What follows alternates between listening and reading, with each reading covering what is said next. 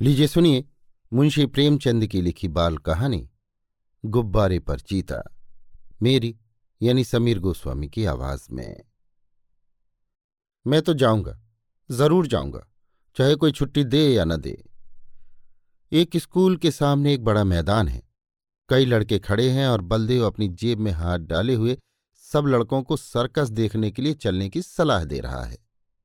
बात ये थी कि स्कूल के पास एक मैदान में सर्कस पार्टी आई हुई थी। सारे शहर की दीवारों पर उसके विज्ञापन चिपका दिए गए थे। विज्ञापन में तरह तरह के जंगली जानवर अजीब अजीब काम करते दिखाए गए थे। लड़के तमाशा देखने के लिए ललचा रहे थे। पहला तमाशा रात को शुरू होने वाला था। मगर हेडमास्टर साहब ने लड़कों को वहाँ जाने की मनाही कर दी थी। इश्तेहार बड़ा आकर्षक था। आ गया है, आ गया है। जिस तमाशे को आप लोग भूख प्यास छोड़कर इंतज़ार कर रहे थे, वही बंबई सर्कस आ गया है। आइए और तमाशे का आनंद उठाइए। बड़े बड़े खेलों के सिवा एक खेल और भी दिखाया जाएगा, जो न किसी ने देखा होगा और न सुना होगा। लड़कों का मन तो सर्कस में लगा हुआ था। सामने किताबें खोले जानवरों की चर्चा कर रहे थे। क्योंकर शेर और बकरी एक बर्तन में पानी पिएँगे और इतना बड़ा हाथी पैरगाड़ी पर कैसे बैठेगा? पैरगाड़ी के पहिए बहुत बड़े बड़े होंगे। और तोता बंदूक छोड़ेगा और बनमानुष बाबू बनकर मेज पर बैठेगा। बलदेव सबसे पीछे बैठा हुआ अपनी हिसाब की कॉपी पर शेर की तस्वीर खींच रहा था और सोच रहा था कि कल शनिचर नहीं, इतवार होता तो कैसा मज़ा आता। बलदेव ने बड़ी मुश्किल से कुछ पैसे जमा किए थे। मना रहा था कि कब छुट्टी हो और कब भागूं। हेडमास्टर साहब का हुक्म सुनकर वो जामे से बाहर हो गया। छुट्टी होते ही वो बाहर मैदान में निकल आया और लड़कों से बोला, मैं तो जाऊँगा, ज़रूर जाऊँगा, चाहे कोई छुट्टी दे या न दे।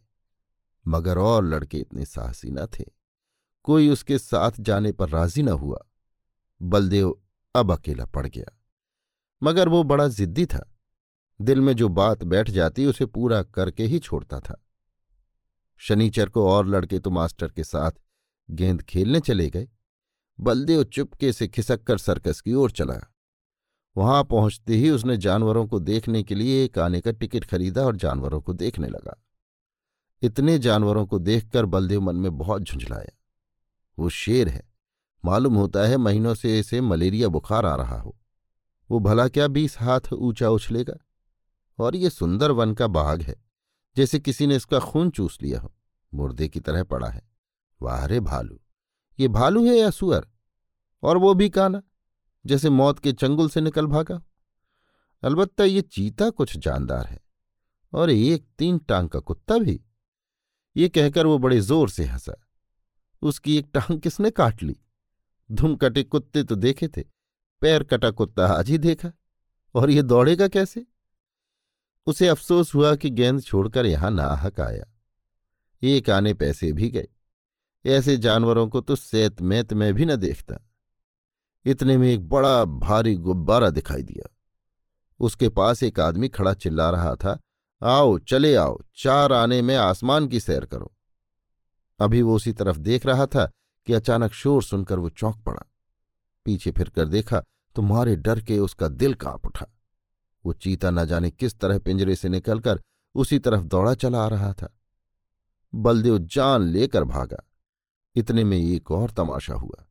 इधर से चीता गुब्बारे की तरफ़ दौड़ा।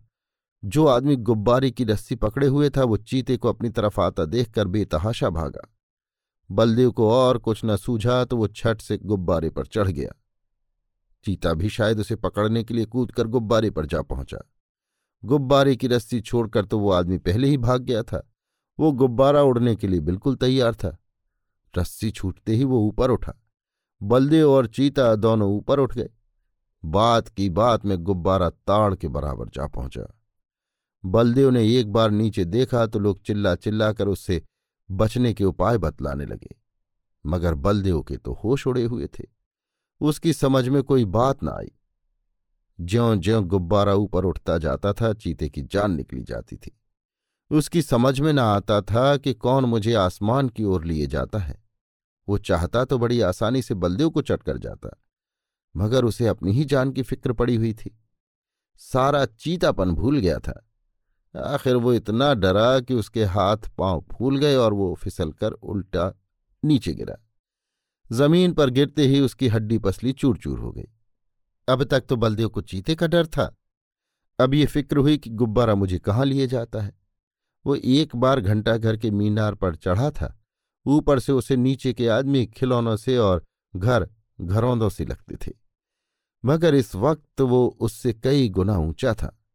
एकाएक उसे एक बात याद आ गई।